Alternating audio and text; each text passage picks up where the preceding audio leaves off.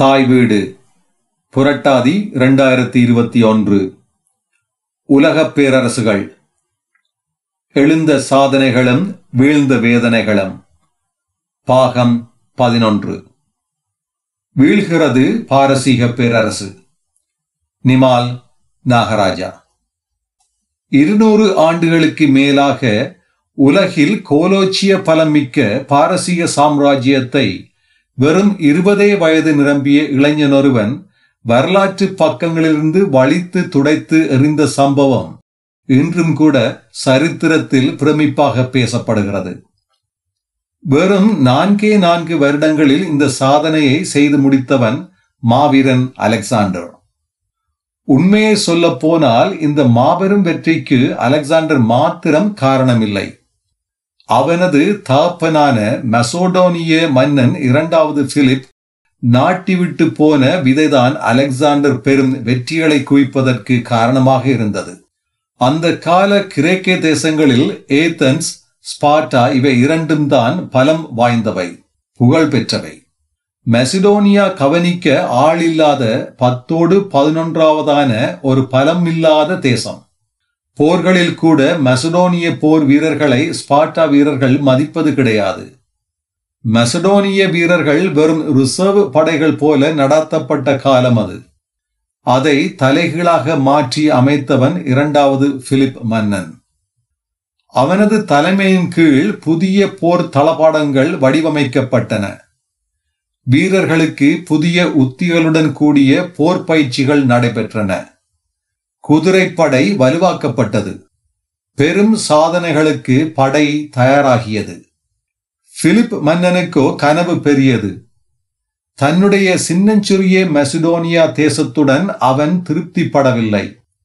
புகழ்பெற்ற ஏதன்ஸ் மீது அவன் படையெடுத்து அதை வெற்றி கொண்டான். போர்கள் ஒருபுறம் பேச்சுவார்த்தைகள் ஒருபுறம் என அவன் மற்றைய கிரேக்க தேசங்களையும் ஒன்றன் பின் ஒன்றாக தனக்கு கீழே கொண்டு வந்தான். ஆனாலும் ஸ்பார்டா மாத்திரம் முரண்டு பிடித்து தனியாக நின்றது. கிரேக்கத்தில் தனது ஆதிக்கத்தை உறுதி செய்து கொண்ட பிலிப் அதற்கு பின் கண் வைத்தது பலமிக்க பாரசீக பேரரசின் மீது. ஆனாலும் நிலங்களை நிறைய சேர்த்த பிலிப் மன்னன் எதிரிகளையும் நிறையவே சேர்த்திருந்தான். திருமண விருந்து ஒன்றுக்கு போய்க் கொண்டிருந்த வேளையில் சொந்த மெய்காப்பாளர்களால் அவன் கொடூரமாக படுகொலை செய்யப்பட்டான். இது நடந்தபோது அலெக்சாண்டருக்கு வெறும் இருபது வயதுதான். ஆனாலும் பெரும் நாட்டை ஆளக்கூடிய அறிவையும் ஆற்றலையும் அவனது ஆசிரியர் புகழ்பெற்ற தத்துவ ஞானி அரிஸ்டோட்டஸ் அவனுக்கு ஏற்கனவே வழங்கியிருந்தார். ஆனாலும் அலெக்சாண்டர் சிம்மாசனம் ஏறுவதற்கான வழியொன்றும் இலகுவாக இருந்திருக்கவில்லை. அலெக்சாண்டரின் தாயார் ஒலிம்பியஸ் மெசிடோனிய தேசத்தவள் அல்ல. அதனால் அலெக்சாண்டர் பாதி மசிடோனியன் தான் என்ற முணுமுணுப்புகள் அங்கங்கே எழுந்தன. தனது அரசுரிமையை நிலைநாட்ட அலெக்சாண்டர் நிறைய கொலைகளை செய்ய வேண்டியதாயிற்று. தகப்பன் பிலிப்பின் இன்னொரு மனைவியும் அவளது மகளும் கொடூரமாக கொல்லப்பட்டனர். கூடவே இன்னும் இரண்டு இளவரசர்களும் சீக்கிரமே மேல் உலகத்திற்கு அனுப்பப்பட்டனர். அலெக்சாண்டரை அரசனாக ஏற்றுக்கொள்ளாது புரட்சி செய்த நிறைய மக்களின் தலைகளையும் சீவ வேண்டியதாயிற்று. இரத்த கம்பளத்தில் நடந்துதான் அலெக்சாண்டர் மெசடோனிய அரசு கட்டிலில் அமர்ந்தான். அடுத்த ஆண்டே பாரசீக பேரரசின் மீது அலெக்சாண்டர் படையெடுத்தான். இது நடந்த ஆண்டு கிறிஸ்துவுக்கு முன் முன்னூற்றி முப்பத்தி நாலு அலெக்சாண்டரின் படைகளின் எண்ணிக்கை ஏறத்தாழ ஐம்பதாயிரம். பாரசீக பேரரசின் படையின் பலம் பல லட்சங்கள். ஆனாலும் அலெக்சாண்டரின் படை நம்பிக்கையுடன் பாரசீகத்தை நோக்கி நகரத் தொடங்கியது. அப்போது பாரசீகத்தை ஆண்ட மன்னன் மூன்றாவது டேரியஸ். இவன் ஒன்று முதலாவது டேரியஸ் மன்னனைப் போல் பலமிக்கவனும் அல்ல புகழ்மிக்கவனும் அல்ல. அலெக்சாண்டரின் கிரேக்க படைகளும் பாரசீக படைகளும் சந்தித்த முதலாவது போர்முனை கிரனிகஸ் ஆற்றங்கரை. ஆற்றின் அடுத்த கரையில் பாரசீக படை தயாராக இருந்தது. அலெக்சாண்டர் கொஞ்சம் கூட தாமதிக்காமல் தன் குதிரைப்படையுடன் ஆற்றை குறுக்கறுத்து பாய்ந்தான். மிகப்பெரிய ஆபத்தான முயற்சி இது. கொஞ்சம் சறுக்கினாலும் கிரேக்க படை துவம்சம் செய்யப்பட்டுவிடும். அதீத போர் ஆற்றலும் அளவுக்கு அதிகமான துணிவும் கொண்ட அலெக்சாண்டர் அதையெல்லாம் சட்டை செய்யவில்லை.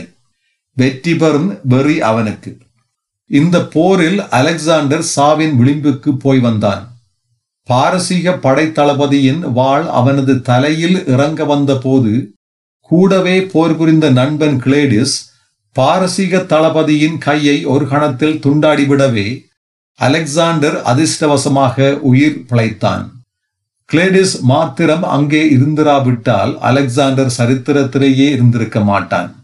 பின்னாட்களில் அலெக்சாண்டர் குடிபோதையில் கிளேடிஸுடன் வாக்குவாதப்பட்டு ஈட்டியால் கிளேடியஸை கொன்று போட்டது சோகத்தின் உச்சம்.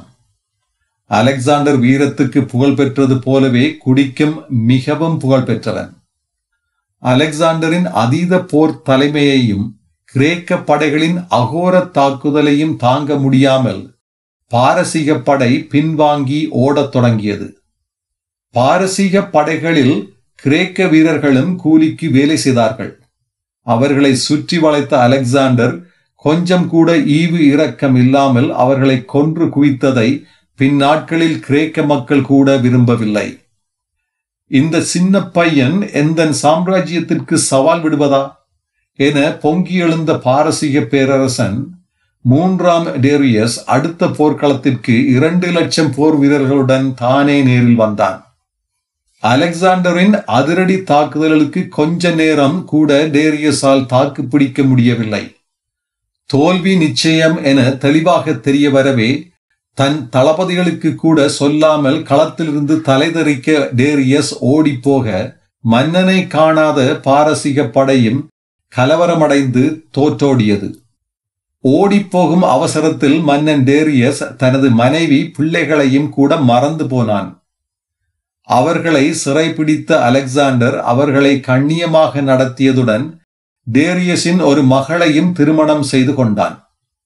அலெக்சாண்டர் பாரசீகத்தின் ஒவ்வொரு நகரங்களையும் தொடர்ந்து கைப்பற்றி கொண்டு போகவே வேறு வழி தெரியாமல் மன்னன் டேரியஸ் அவனுக்கு சமாதான தூது அனுப்பத் தொடங்கினான். பாரசீகத்தின் பெரும்பகுதியை விட்டு கொடுப்பதாக சொல்லியும் அலெக்சாண்டர் ஏற்றுக்கொள்ளவே இல்லை. பாரசீகத்தின் தலைநகரை கைப்பற்றிய அலெக்சாண்டர் அதனை தரைமட்டமாக்கி பாரசீக படை நூற்று ஐம்பது வருடங்களுக்கு முன்னர் ஏத்தன்ஸை எரித்து போனதற்காக பழிவாங்கி போனான். ஓடி ஓடி களைத்து போன பாரசீக பேரரசன் டேரியஸை சொந்த தளபதி ஒருவனே படுகொலை செய்து தானே பாரசீக அரசன் என பிரகடனம் செய்ய கோபம் கொண்ட அலெக்சாண்டர் அந்த தளபதியை உயிருடன் பிடித்து மிகவும் குரூரமாக கொலை செய்து மன்னன் டேரியஸின் உடலுக்கு உரிய மரியாதை செய்தான் என சரித்திரம் பதிந்து வைத்திருக்கிறது. மூன்றாவது டேரியஸ் மன்னனின் மரணத்துடன் புகழ்மிக்க பாரசீக சாம்ராஜ்யம் முடிவுக்கு வந்தது. பாரசீகத்தை வெற்றி கொண்டதுடன் அலெக்சாண்டரின் போர் ஆர்வம் குறைந்து விடவில்லை.